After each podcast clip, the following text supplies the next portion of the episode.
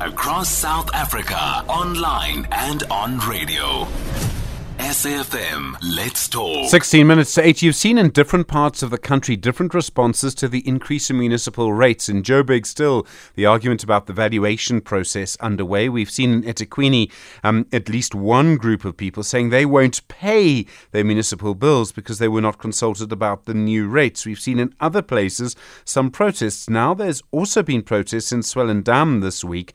And in fact, a municipal building ended up being burnt, uh, shops damaged as well, uh, and uh, a large number of people being arrested. It does seem that uh, some sort of change to the policy was part of it, but also it seems the increase in municipal rates, and it's just a conversation, it's just an indication of where we were, are at the moment. Renier Louw is the regional spokesperson for the ANC in the Overberg region around Swellendam. Renier, good morning.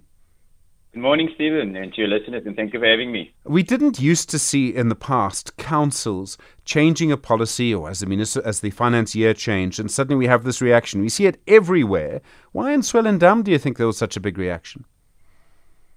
Look, I think as the ANC was in the Overberg, um, it, the protest is a matter of concern. Uh, we also understand the frustration and the grievances of the community, and we are committed to try and address uh, this through peaceful and constructive means.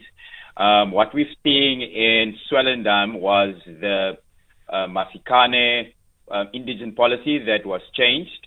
So what happened was that previously everybody qualified for the indigent policy. Um, we saw that uh, the informal settlement uh, called Machok did not have to apply for the subsidy and they immediately qualified. And now, according to the mayor, Francois Durand, the residents um, that did not apply, and now they are unhappy that they won't receive the monthly um, free units of electricity. So uh, people are struggling, Stephen. Um, these are difficult economic times. People are trying to keep head above water, and that's why you're seeing all over the country people are uh, are very unhappy about uh, the increase in tariffs.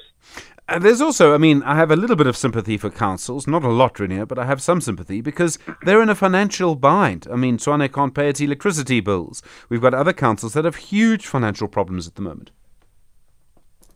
Yeah, it, it is like that. I think all the municipalities are actually struggling, you know, to to to to get get all of the fi- the finances so that they can pay accounts, they can pay Eskom, and but unfortunately, the communities are being uh, uh, uh, dried up, you know, of their last uh, uh, cents, and they cannot uh, um, afford these rates, and that's why you're seeing the communities are rising up and saying that listen, we cannot pay, we cannot afford this, and councils need to listen to the municip- to, to the residents and and try to find a common ground so, so that they don't um, bleed uh, um, um, blood from, from rocks, but try to see how can they assist also communities, also understanding the situation that councils are in.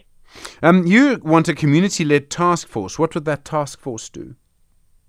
Can you just repeat the question? You want a community led task force in Swellendam after these protests, as I understand it, to look at the extent of the damage, to look at what actually happened, to have a recovery plan. What do you want that task force to do?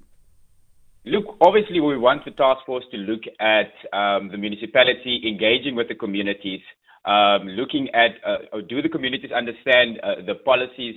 Uh, did the municipality engage with the residents? Um, did they explain these policies correctly?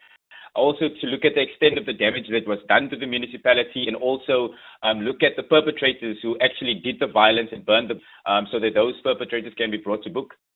Thank you very much indeed. Uh, Renier Louw is the regional spokesperson for the ANC in the Overberg region.